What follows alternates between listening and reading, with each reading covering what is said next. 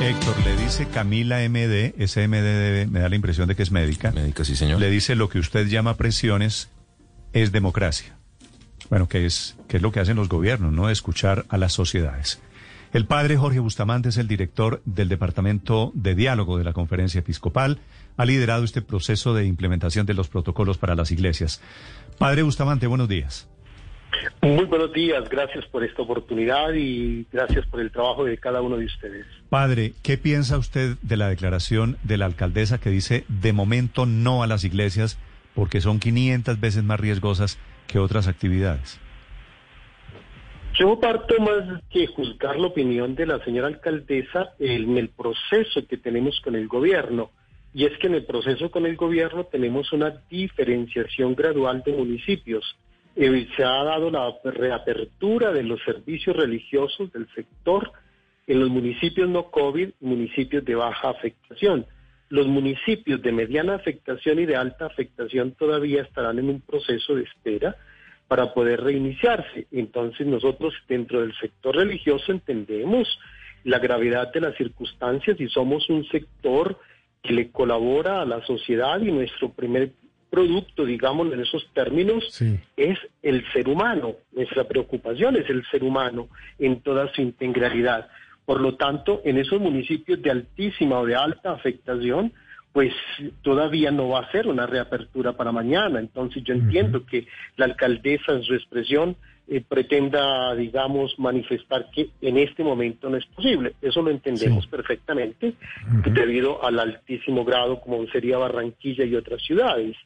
Eh, la reapertura es un, es un proceso gradual de acuerdo a las fases y, y a la identidad propia de cada municipio. Sí, padre, ¿se sienten en la Iglesia Católica perseguidos? ¿Ven alguna motivación política detrás de estas decisiones? Bueno, yo no diría que nos veamos perseguidos. Eh, estamos haciendo un proceso, un proceso que se entiende. Estamos frente a una realidad nueva.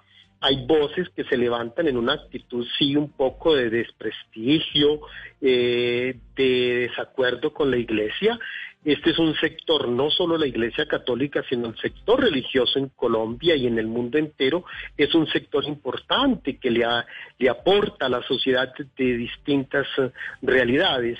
En algún momento he escuchado que hay muchísimo peligro en una iglesia, eh, yo diría el peligro de contagio en un grupo de 30, 50 personas con distancias de 2 y 3 metros, dependiendo del lugar de la iglesia, es menor respecto, por ejemplo, a Transmilenio. En Transmilenio no pueden mantener esa distancia aunque lo quieran.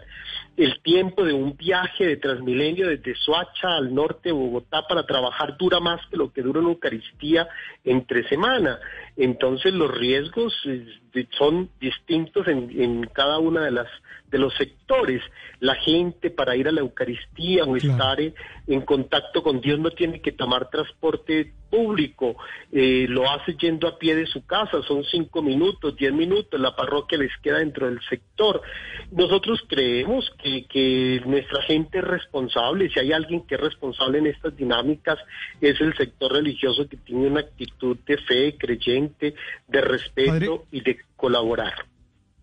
Padre Jorge, donde se han realizado ya los experimentos, las experiencias de personas que participen en las celebraciones, ¿se ha tenido alguna dificultad? ¿Se han podido cumplir todas las normas? Eh, sí, padre, gracias. Eh, sí, donde se ha realizado el pilotaje en municipios no COVID de baja afectación, que ya son varios los mm, que han adoptado esta medida en el país no hemos tenido ningún tipo de inconveniente porque tenemos todos los mecanismos. Hablando de la Iglesia Católica, nuestras parroquias parten de la vivencia de pequeñas comunidades de fe o comunidades eh, de células base. Y entonces el párroco se ha organizado y ha dicho, vea, esta comunidad o este sector participa, son 50 personas las que pueden participar según la norma del aforo máximo en este momento y hacen una preinscripción y llegan esas personas. Nuestra política ha sido preinscribir solo 45 y dejar un margen de 5 por si llega alguien, digámoslo, que no se había prescrito por alguna circunstancia y no tener este tipo de, aglomeraciones al inicio.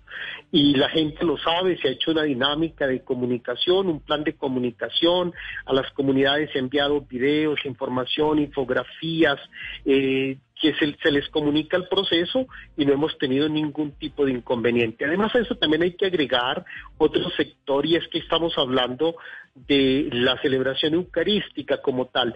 Pero luego el otro factor, pues es que estando los templos abiertos en nuestra fe, la gente de a veces dice quiero estar cinco minutos, está en un momento de oración ante el Santísimo y se regresa a casa. Entonces tenemos unos factores que realmente ayudan a vivir la experiencia de fe, a bajar esos niveles de, estrés, de, de, tristeza, de no comprensión, a alzar un poco la esperanza y a saber que hay un mañana mejor donde cada uno de nosotros asumimos un rol de ayudar a esta historia. La Iglesia no solo en esta pandemia, sino a lo largo de estos dos mil años de existencia, ha estado comprometida siempre con el bien del ser humano y en otras dimensiones de enfermedad y de pandemia siempre ha estado ahí el lado de la persona, como lo estamos en estos momentos, no solo en lo espiritual, sino también en lo social, en la caridad.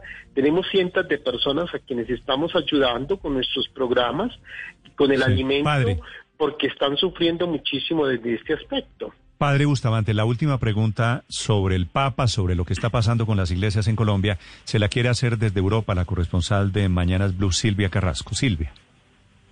Sí, padre Bustamante, sabe que lo que más me sorprende de la actitud de la Iglesia en este periodo ha sido justamente la actitud del Papa Francisco, que ha sido tremendamente humilde, siempre ha dicho que él va a seguir los lineamientos del gobierno italiano, siendo que él es un mandatario, y ha hecho todas sus misas, hasta las ceremonias más importantes de la Iglesia las ha hecho por la vía online. Quisiera saber ustedes qué recogen de esa experiencia, de ese ejemplo que ha dado el Papa Francisco.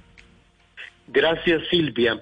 La Iglesia en Colombia ha agradecido siempre el gesto del Papa Francisco.